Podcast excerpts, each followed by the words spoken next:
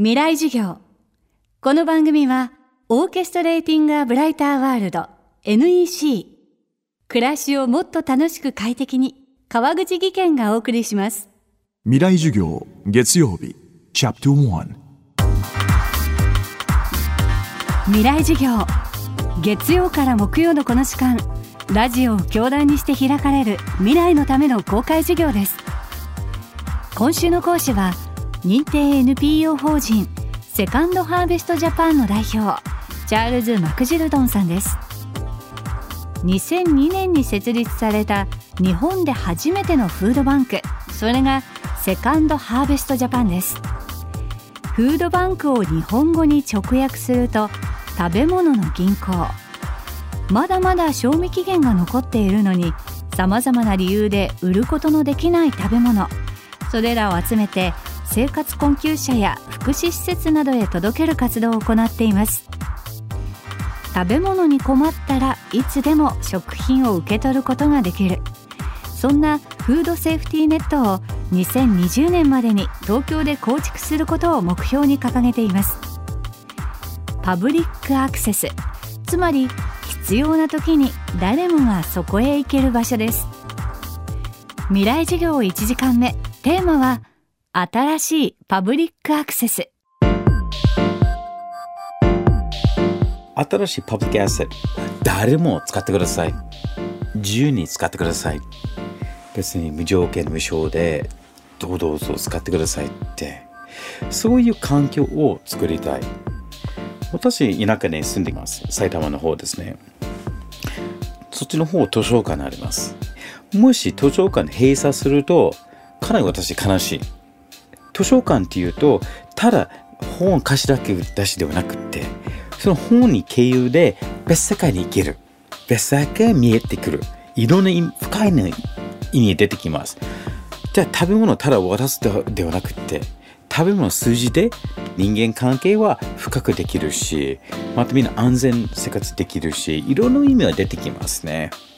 それはみんな本格的にフードセーフティネットはどういう意味あるのかって自分は今日はこのフードバンクシステム使わなくても豊かな気持ちあの恵まれた気持ちよかったんじゃないですかって出ればもっといいかなと思いますね。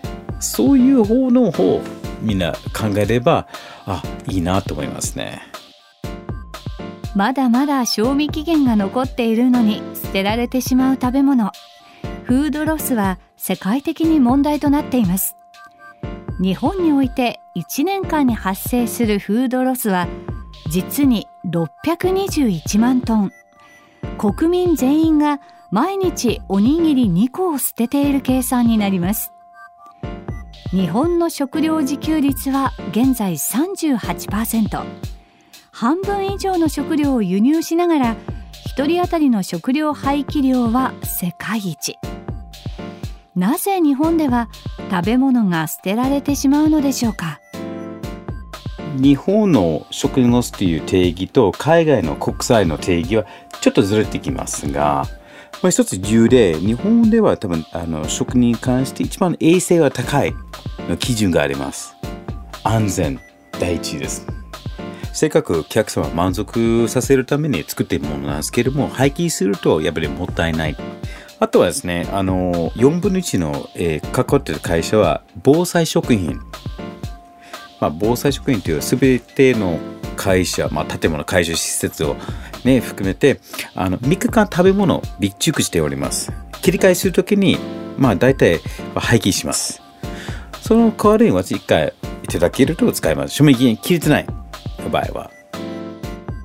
まだ食べられる食品をこのまま捨ててしまうのはもったいない。セカンドハーベストジャパンのメンバーの一人杉山明子さんは寄付をしたいという企業は年々増えていると話します。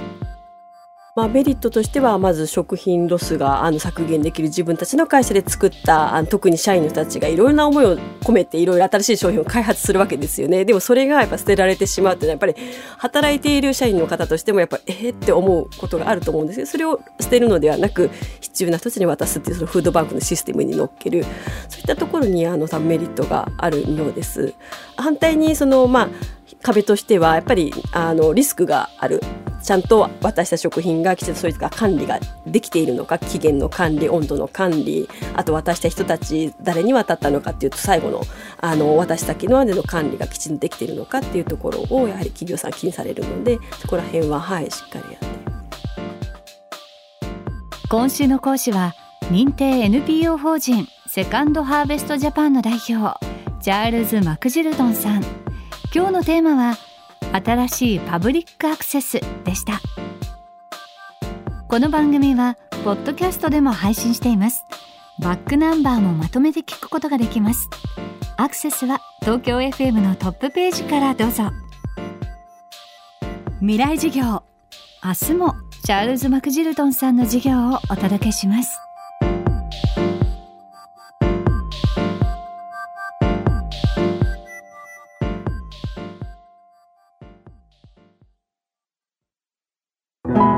川口技研。